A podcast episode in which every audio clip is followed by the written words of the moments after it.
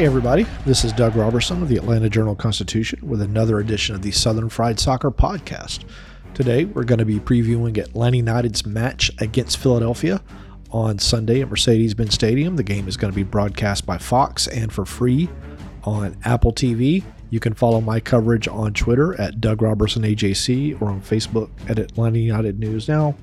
And I hope that you'll consider subscribing to my employer, the Atlanta Journal-Constitution.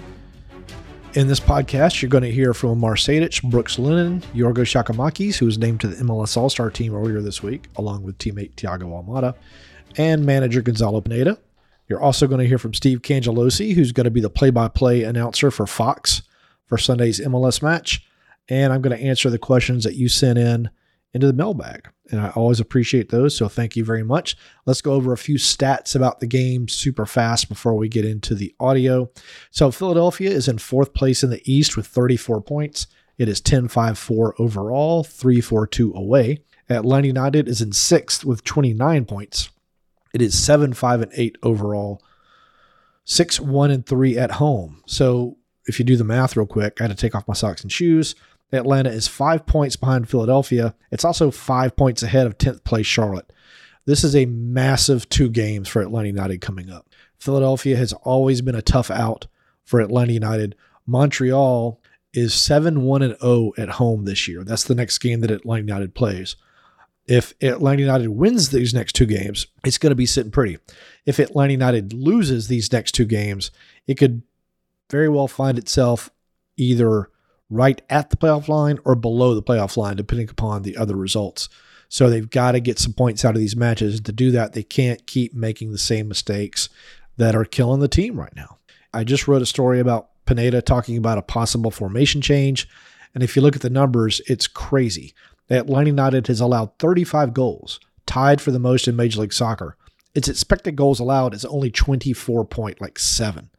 So opponents have scored ten more goals against Atlanta United than they should have allowed, but it's because of the individual mistakes and bad luck. So anyway, when we come back, we're going to hear from some of the players, from Pineda, and then we'll get into the mailbag. If this is your first time listening to us, please make sure to follow the show on Apple, Spotify, or wherever you get your podcasts so that you never miss an episode. This is Southern Fried Soccer from the Atlanta Journal-Constitution. Ocean breeze, tropical beach, Pina Colada. You can buy an air freshener to make your car smell like you're in an oceanside paradise. Or, better yet, you can point your car toward Daytona Beach and come experience the real thing. Visit Daytona Beach dot com to discover all there is to see, do, and enjoy along the world's most famous beach, Daytona Beach, Florida. Beach on. In Atlanta, one voice has stood out for over four decades. An A J C original, The Monica Pearson Show. Let's talk about how you got to E S P N. Revealing interviews. You are known as America's doctor, but I want to know who you were before that. When you have a different name, you have different color skin, it can be tough. With Atlanta's most famous faces as you've never seen them before. I'm telling my story. This is the American dream. The Monica Pearson Show, streaming now on A J C dot com. So Atlanta United's last match was the four oh loss at Red Bulls, a place where the team is still yet to win in franchise history in the regular season. After the game, Caleb Wiley had talked about he thought that the team was missing its aggressiveness. It didn't come out ready to fight with Red Bulls. I asked Amar Sejdić if he agreed and what he learned from the match that they can apply to Sundays. I mean, they have a similar styles of play, very direct, uh, very aggressive team. Uh, they press together. So I think for us, sticking to kind of how we know how to play, but I think maybe kind of turning up when we do lose the ball, the counter pressure, the first five seconds after that, how can we, you know, how can we be, how can we have the energy to be contagious where as soon as you lose the ball, one guy presses, the next guy follows, the guy behind him follows, and then from there we, we recoup the ball and then start another attack. So I think that's important. So then I follow that up by asking Amar if he thought they were, was it just a matter of being passive or just a need to be more consistent?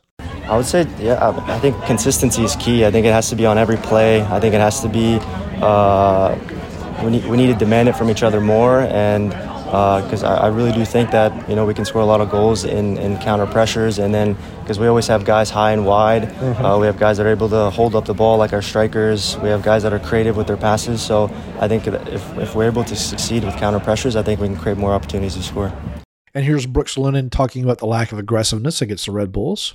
I think uh, it was a dis- disappointing result for us, um, not the way we want to represent Atlanta United. And, um, you know, we knew Red Bulls was going to come out, press high, uh, be very intense uh, in, in challenges, in, in aerial duels, um, and we, we just didn't match that intensity from minute one. So uh, Philadelphia is, is a very good team. Um, you know, you saw them in the M L S Cup final, uh, you know, this past season. So uh, we got to be ready for, for Sunday.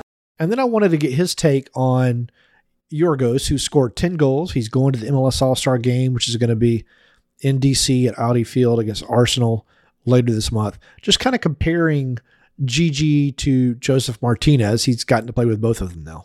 Just different people, you know. Every, everyone has different personalities. Um, you know, Josef was a very good guy. Um, you, you, you know, goal goal hound on the field. Um, wanted to do everything he he could uh, to to get the ball in the back of the net, and the same thing is for Gigi. He's, you know, every striker, uh, every modern day striker is very goal goal hungry, and um, you know, you see that on the field when whenever Gigi's uh, playing, he, he wants to score. So we we try our best to to provide him, you know, opportunities in, in games, and I, I don't think that we gave him enough service in, in Red Bull. Um, so we're going to focus on, on trying to give him the best opportunities to score uh, on Sunday. And then here's Lennon on why Yorgos is such an effective scorer. Well, I think, you know, from, from the first minute that, that he came to the team, he started to create, you know, relationships and, and bonds with guys on the field, um, you know, that were going to give him the service that he needed. And, you know, from the first training session that we had, we were having specific conversations, me and him, about where he likes the, you know, the ball crossed in certain areas, and, you know, where I can expect him, uh, you know, maybe even if I don't pick my head up um, in, in certain situations. So um, he's very, very focused on, on his goal this year, and I know exactly what that goal is, and, um, you know, we're going to push him to, to, to succeed. Okay, and here's Yorgos talking about if it's going to be fun to play Arsenal in the All-Star game. Of course, it's a big challenge. It's uh, it's going to be a very competitive game. Um, I mean, I'm looking forward. I'm looking forward to play against these players. They are in the, the elite in the world, and uh, it's going to be really hard. And uh, on the other hand, it's going to be a very good lesson for us to see how much we have to raise our standards. Some of you may have seen Atlanta United has been reportedly tied to signing a defensive midfielder who plays in France's second division. Of course, the first question I'd ask Pineda is if that report is accurate. I mean, we haven't released anything, of course. I understand it's time for rumors and stuff like that. Uh, it's not me who has to to let you know anything about it. I think uh, my head is only about Philly, to be honest. And Uh, I hope the club, as soon as possible, whenever we have news for you guys, you will be the first one to know.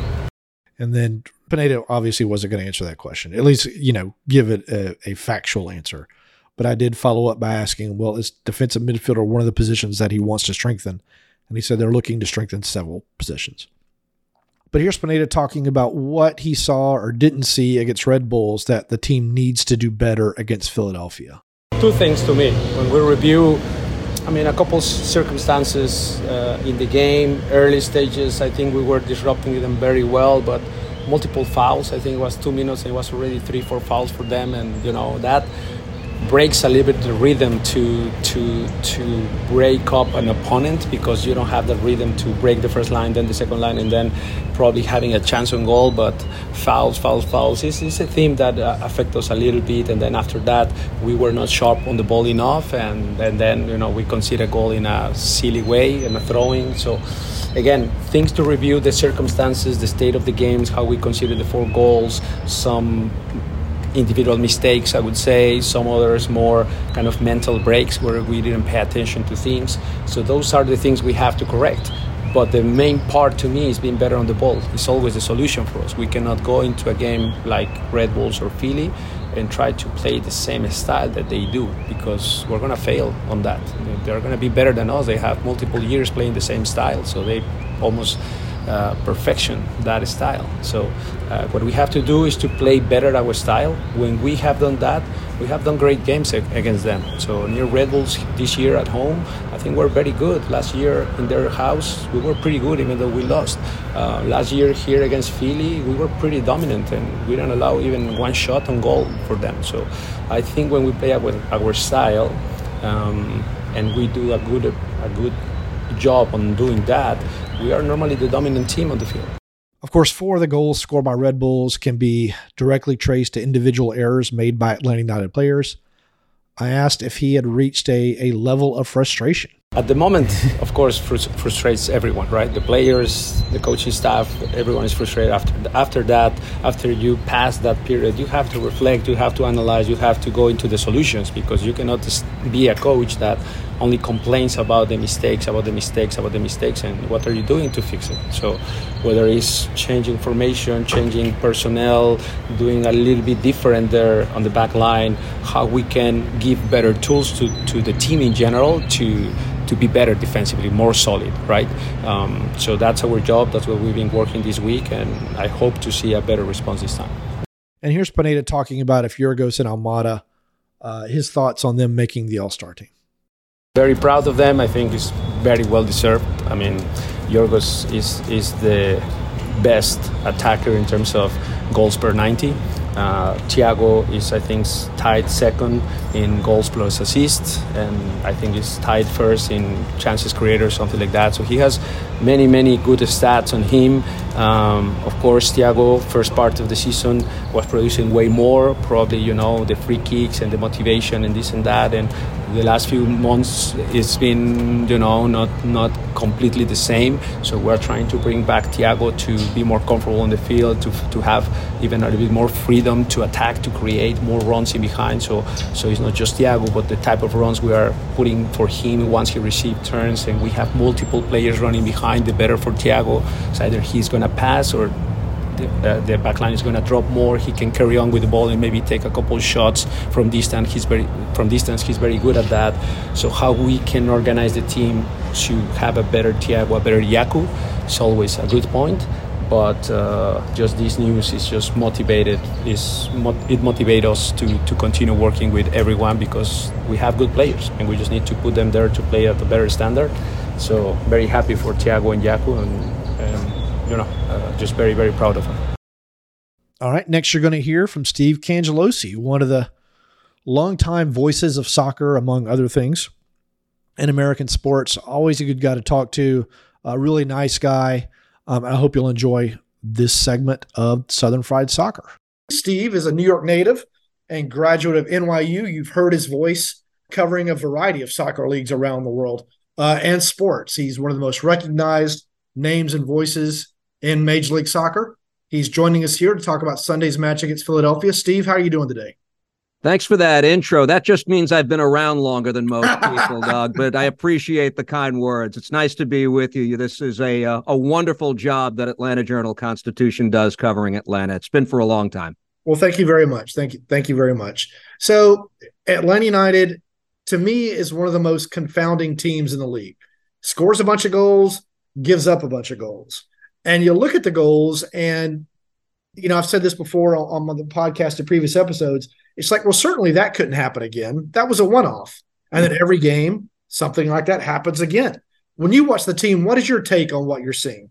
This will be my fourth trip this season already to Mercedes-Benz Stadium, and I think you just described in a microcosm why I enjoy the trips down there, because let's not forget, mistake-filled games usually make for fun games to call and goals going into the net on each end of the field. So I- I'm doing the podcast with you right now, having spoken to Gonzalo Pineda earlier this afternoon. One of the things that he said to me stood out. Maybe you've heard this in all your time around the team. He said today, seventy percent of the goals we've conceded, we've inflicted on ourselves. Mm-hmm. And wasn't that largely what the Red Bulls four nothing loss was about in their most recent disappointing outing at, at Harrison a couple of days ago, because you look at that game and there are things there that I think you just chalk up to inattentiveness, and those things have to stop. The first goal was conceded, obviously, off a throw-in. The young kid, Daniel Edelman, makes a nice shot, obviously deserves the goal, but it shouldn't have been created in the first place. And then the fourth one, which was the icing on the cake, I just thought it was a clear unwillingness by Atlanta to defend properly in its own end. I thought there was ample time mm-hmm. to not have Frankie Amaya be in position to score such a goal. They're dealing with things, obviously, defensively. And I'm wondering if some of that right now is due to the absence of Miles Robinson. It would not surprise me at all if in this game in particular, knowing how a striker like Mikel Ua has the ability to stretch defenses. He's the fastest of that great attacking three that Philadelphia has. I'm wondering if Gonzalo Pineda has his defense not play as high as it typically does when you're missing the pace of a Miles Robinson. I don't think they'll be able to outscore their mistakes, to answer your question from a thirty thousand foot view, because I think when you look at what's expected of this team, and I think with Almada and Giakoumakis as part of the group, the core of the group, I think Atlanta fans want to see them contend with what I think are the big four in the East and four teams that could actually see a path to M L S Cup. You know who I'm talking about. It's Cincinnati, it's Nashville, it's New England, and the team they're going to face on Sunday, Philadelphia. When you watch Atlanta's offense, do you see a lot of goals that you think come from team play? Or do you see a lot of goals that are results of moments of individual brilliance? I think that Almada speaks to the individual brilliance, mm-hmm. and I think that set the tone. I think Giakoumakis is a player that, look, I called New York Red Bulls games for almost two decades, right? Mm-hmm. To me, that's a player that would have fit with any of the superb teams that they put out there through the years. So obviously there's a level of service that has to come from the likes of Brooks Lennon or Tyler Wolf or Caleb Wiley from the opposite side or Derek Etienne when he gets back to the team. I think Almada can take over a game individually at any given moment, which is why I think the matchup this weekend with Josef Martínez is clearly the one that I can see our crew on M L S Season Pass trying to isolate this weekend. And we'll see how that manifests itself, because Josef Martínez is a player who plays on the edge, Doug. We all know that. But he can't cross that line if Almada has the ball just outside the eighteen, because then they're risking free kicks, and they're going to see those free kicks without Andre Blake in goal this week. It's a big drop-off to Joe Bendick, who gets the start for Philadelphia Sunday. Philadelphia has had Atlanta United's number for I don't know how many consecutive matches now, going back to that Champions League game in Mercedes-Benz Stadium under Heinze in twenty twenty-one. I think that Atlanta is just, it's like Red Bulls. They've never been able to solve that Red Bulls puzzle. They've had great difficulty solving the Philadelphia Diamond midfield. They keep talking about the ways to do it. I'll be curious to see what they do on Sunday. You talked about, you hope they don't, you, you, they may not play a high line. I've advocated for a long time trying to be a counterattacking team with Atlanta United for a little bit to try to shore up the defense, and they don't do it. I'll be surprised if they do that high or the uh, lower line, but they got to start getting points because they're falling the wrong way down the table right now. I tried to get Gonzalo to bite a little bit on what he'd tweak, and he kind of hinted some things will be different, but as far as the overall philosophy, he seemed to be defending what they've been doing. I mean, one of the quotes I wrote down from my chat with him earlier today, we have to be better with the ball, but our style, that will not change. It is what we do best. Our style simply has to be better. I focus a lot on Philadelphia's diamond midfield as well. And Danny and I have probably called the Union more than any other M L S team for what's that wor- what that's worth so far this season. Jim Curtin, when you least expect it, is capable of throwing a wrinkle into his formation as well. Do I think it'll be a diamond midfield on Sunday? I do. Mm-hmm. However, he will not hesitate to play three in the back. He rolled that formation out for five consecutive games until a couple of weeks ago. Now, granted, he's more inclined to do that when Damian Lowe, the Jamaican center back, gives him that third quality center back, but he's done it without Lowe at least once with Nathan Harriel as well. It's something to look for if he's just looking to mix it up and maybe counterbalance whatever surprise Gonzalo Pineda might have in store for us on Sunday. If you were Garth Lagerwey of Atlanta United, transfer window's about to open up, what position would you try to strengthen to help this team shore up these defensive errors? I'd like to find a quality number six. If Ibarra is the best that Atlanta has put out this season, and you could speak to this better than I can, you've seen every minute the guy's played this season, probably the answer to that is yes, but it needs to be more than that. I think if you're going to succeed when push comes to shove against a lot of the teams that I mentioned in that little riff I did a moment ago, mm-hmm. who have quality attacking midfielders, I think that's the area of the field that needs to be a lot better. Now, you and I at this time, I don't think either one of us is capable of providing the answer on whether or not Tiago Almada will still be with this team on September first and how long this takes. Because remember, the European window, I don't believe, closes until September first. Right. So this process could take a while. If Garth is just going to leave this open-ended and wait for the best possible offer that may not even come until, for all we know, August twentieth or August twenty-fifth, then that situation kind of leaves everyone on the club in a little bit of a gray area. I guess that's a long way of me saying I don't want to go into the fall of twenty twenty-three without a quality number ten. So I guess I base that first answer on the assumption that Almada is going to finish out this year, at least with Atlanta. I agree with you. I think they need they, they need a more athletic central midfielder. They don't have, uh, of the four guys who rotate in and out, any of them have a lot of pace. So when they get countered, they get in trouble. And with the mistakes they make, that happens probably more frequently than Pineda would want. So they need somebody with some speed who can cover some of those gaps. Now, before we we started recording this, you said on Tuesday you're going down to Miami. Mm. So I have to ask you, Gerardo Martino, this season, what is a reasonable expectation for the former Atlanta United manager at his new club, and what do you think he can do going forward? He certainly paid attention to the trials and tribulations, and I thought the thing I took from his initial press conference in Miami yesterday is that it's very hard to put a finger on anything considering how many players on this club are unavailable right now. I think a lot of the focus is going to be about twenty twenty-four. The cold, hard math of what he's walking into this season is the opportunity to win titles, either in Leagues Cup, of course, which is a harder road, or U S Open Cup, where he inherits a team that already has a berth in the semifinal round. Obviously, there'll be a lot of importance on that tournament, and it's a tough nut, right? August twenty-third, they go to Cincinnati, a very difficult challenge for them.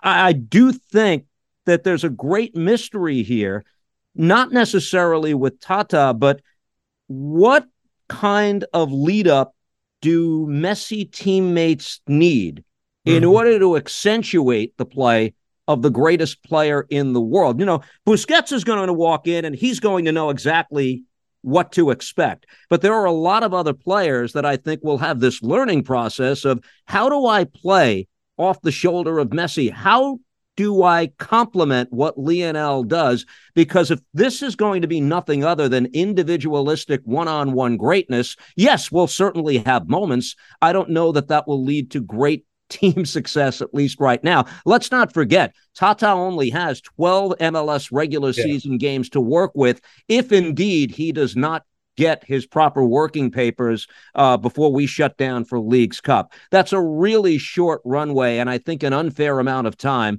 for anyone to have any real assessment. But I think what happens and what's engineered by Martino and Chris Henderson between this window that's about to open and what we see in February of twenty twenty-four will give us a better answer on what he's capable of accomplishing.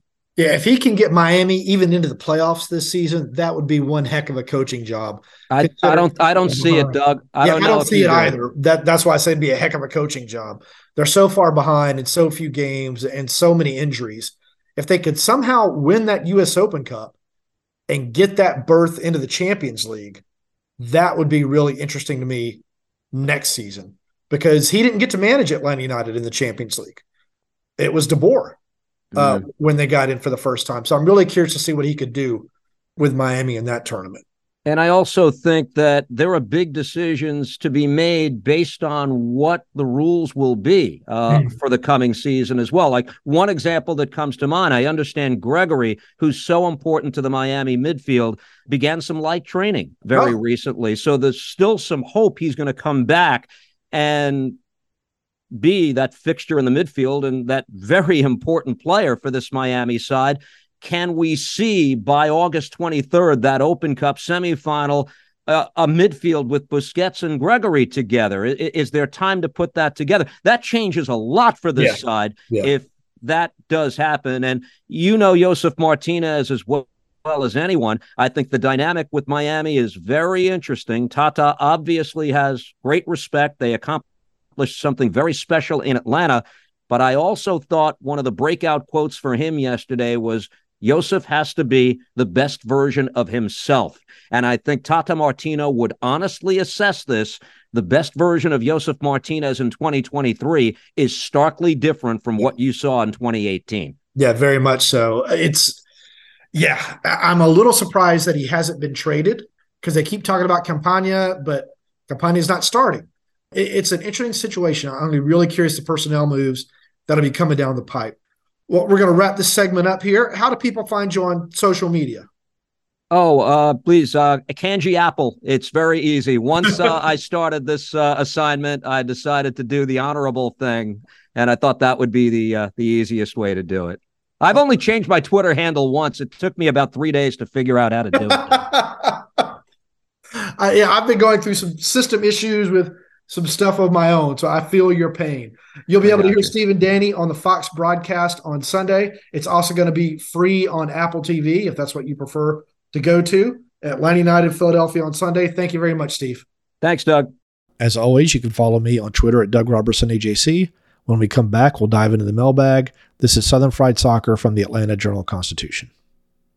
Ocean breeze, tropical beach. An air freshener can make your car smell like paradise. A drive to Daytona Beach will actually get you there. Beach on. Plan your trip today at Daytona Beach dot com. The A J C's trusted veteran political voices, Greg Bluestein, Patricia Murphy, Tia Mitchell, and Bill Nigat, are the essential source for Georgia politics. The Atlanta Journal-Constitution's Politically Georgia. Sign up for the newsletter, download the podcast, subscribe to the A J C. The Atlanta Journal-Constitution has a special offer for our podcast listeners. If you subscribe today, you can get three months of unlimited digital access for just ninety-nine cents. That's all of our sports coverage, our politics, our breaking news, our investigations, our food and dining, and so much more on A J C dot com, plus access to our e-paper and our assortment of newsletters. So join our community by going to subscribe dot A J C dot com slash podcasts. That's subscribe dot A J C dot com slash podcasts, so you always know what's really going on. And a couple of things I want to point out that the paper has done this past week that I found to be fantastic bits of journalism. A series called The Dancer, Uh, written by Matt Kempner. I hope that you'll take a few minutes, try to find that. It's a two-part series, just wonderfully reported, beautifully written about a tragic story. And then please check out Alan Judd's investigations of the University of Georgia's football program. All right, we're going to start. Well, actually, we're going to start with Wren, who asks several questions from the Twitters. He says he believes Philadelphia, like the Red Bulls, are considered a high-pressing team. Can I give my definition of a high-pressing team? Specifically, does a high press refer to field position or simply constant pressure? Second, what are considered effective counters to a high-press team? Third, I frequently hear we like to play or build out of the back. What does a team not playing out of the back look like, and can you give us a couple of M L S East examples? Okay, so we'll tackle this series of questions first. A high-pressing team is a team that likes to try to pin the opponent in its defensive third when it has the ball. It could also mean, as you pointed out, just high-volume pressure. Typically, teams that like to press or counter press, if they lose the ball, they try to win it back within five seconds, some even quicker than that, some within three seconds. The thinking is you create turnovers in the opponent's defensive third. You're that much closer to goal. You're that much easier to score. You're attacking a, a defense that might be disorganized, that might not have the numbers behind the ball to stop you if you have numbers going forward. It's a fairly effective strategy. It, it doesn't, it's not the only strategy. It's not the best strategy. It all just depends upon the personnel that you have. Red Bulls, as you heard Pineda say, I think earlier in this podcast, they've perfected this system. It's one that Red Bulls play as a, for lack of a better word, as a corporate soccer entity at its various clubs around the world. Philadelphia also likes to play this disruptive type, type of soccer. They do it with a diamond midfield, which is a little bit different than Red Bulls, how they do it. They do it with a four four two. Philadelphia plays a four four two, but they play what's called a diamond midfield uh, that tends to try to squeeze opponents into the sides of the field or into corners. You typically don't see high-press teams go after opponents if they have the ball in the middle of the field because there's a lot more options. And if teams can play through the press, if they can find that open man, they can then counter against the pressing team and get numbers going. It's in its favor. So teams that don't like to play out of the back, uh, Red Bulls don't like to play out of the back. Uh, any team that is a high pressing team typically does not like to play out of the back. It would rather almost give up the ball and then win it at a more advantageous spot on the field. He continues, I was shocked that Gigi, Wiley, Wolf, and Almada combination didn't produce last week. Well, they didn't have the ball. That was part of the problem. When they would get the ball, either they would lose the ball through just mistakes or Red Bulls would foul, starting plays with free kicks and then win those second balls. Atlanta United did a very, very bad job winning second balls against Red Bulls. And a second ball is a ball in which case, let's say there's a free kick, the ball is hit down the field, two players go up to win the ball, neither one actually wins it where they have control. Who, whichever team wins the ball after that first encounter, that's the team that's won the second ball. They get possession, they can start to build. He says, do you think Pineda will give it another shot? Thanks for all you do and win at home with no Carvel machine. May I suggest a bucket of Bluebell old-fashioned vanilla? Well, thanks, Ren. I can't cheat on Carvel, though. I'm not a person who has a, a, a lack of integrity with regard to cheating on favorites or people, but I appreciate it. Joe says, I know you attend some of the practices. Looking at the coaching staff, it appears that both Rob Valentino and Eugenio Villazon come from defensive backgrounds, with Villazon being the most recent addition to the defensive coaching staff. What coach spends the most time with the defense? Uh, they all interchange. There's not really, I don't think, a, a defensive specialist. I see them all equally engaged in sessions. He says, sorry, I missed you in Newark. Hope you didn't have the same issues many of us did trying to get back home. No, I got home pretty easily. Uh, thank you. And he says, whomever that coach is, could you try to get some time with him after the next game? Uh, Atlanta United typically doesn't like the uh, assistant coaches to be interviewed or the trainers or uh, people like that. So that's why you don't see them in stories too much anymore. All right. On to Ben. The Union are known to punish their opponents when they make mistakes. Last week, they scored four goals on three shots on target. Now, you may be asking yourself, how is that possible? That's because penalty kicks don't count as shots on goal. Atlanta has been giving up goals very easily and with few shots on target. How concerned should the supporters be and the team if they suffer a multiple goal loss at home? Well, any multiple goal loss at home to any opponent is uh, cause for concern, especially with the next two games Atlanta United has upcoming. Thanks for your coverage, and your latest piece on Giakoumakis is fantastic. From Ben in Philly. Thank you, Ben. I appreciate that. Um, that was a lot of fun to write. Yorgos is a, is a really good interview. I spoke with him on Wednesday after the training session, and I turned that story Thursday. It's up online now. I hope that y'all give it a read. It was uh, Yorgos or Giakoumakis learned hard work uh, through adversity, I think is the headline, something like that. You can go to A J C dot com if you want to read it. It kind of explains a little bit about why he's been so effective with Atlanta United and and the troubles it took him going through to understand uh, work ethic.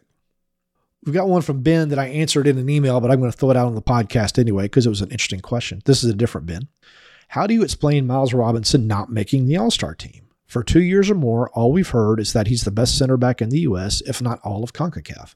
At first, I thought it might be because he's at the Gold Cup, but several other Gold Cup players are on the All-Star roster. What's up with that? Uh, it's uh, Atlanta United has given up so many goals. That's that's the reason why. He is a fantastic defender.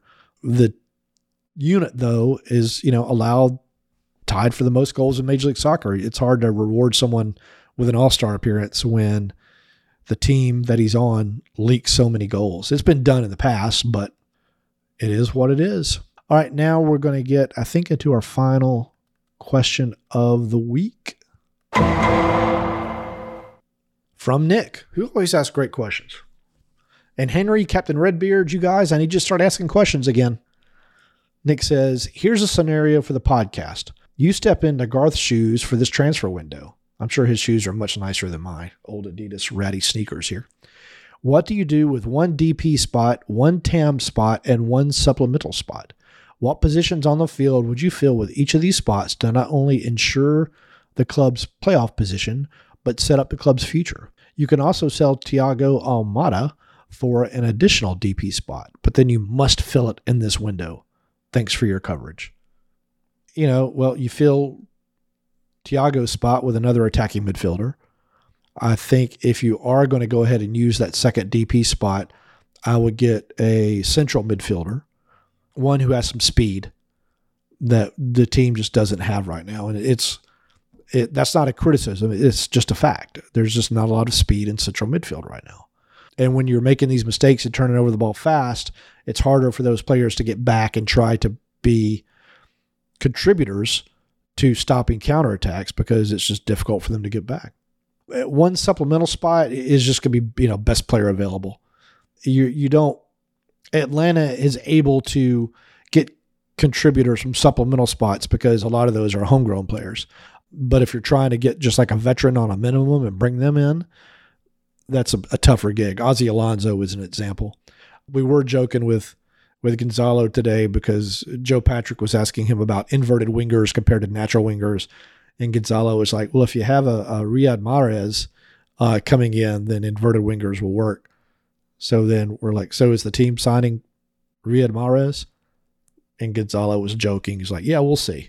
The team is not signing Riyad Mahrez, although he would be a fantastic player in Major League Soccer. But anyway, so that is what I would do. I appreciate the questions, Nick. And um, I hope to see y'all at the match on Sunday. I hope you have a safe fourth of July.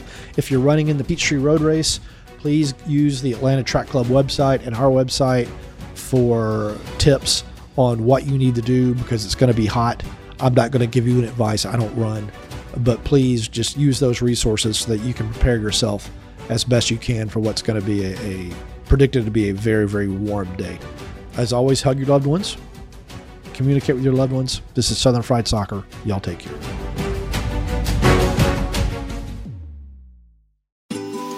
Ocean breeze, tropical beach, pina colada. You can buy an air freshener to make your car smell like you're in an oceanside paradise. Or, better yet, you can point your car toward Daytona Beach and come experience the real thing. Visit Daytona Beach dot com to discover all there is to see, do, and enjoy along the world's most famous beach, Daytona Beach, Florida. Beach on. I'm Ernie Suggs, race and culture reporter for the Atlanta Journal-Constitution. And I'm Ned Ravone, lifestyle columnist. Atlanta has been known as the Black Mecca for so many years, but that means something different to everybody. It means everything to me. I've been living here for twenty-four years, and I am still amazed at how rich the city's black culture continues to grow. Every day I wake up, I learn something new. Well, you all can learn something new by subscribing to the Atlanta Journal-Constitution's new newsletter called Unapologetically A T L. It's all about the people, the events, and the entertainment happening in Metro Atlanta that black people might want to know about. Like historically black colleges and universities. Atlanta's thriving art scene. And the city's growing neighborhoods. Wherever you live, we want to hear from you. We want to hear what issues are important to you. So subscribe today at w w w dot a j c dot com slash unapologetically A T L. Only from the Atlanta Journal-Constitution.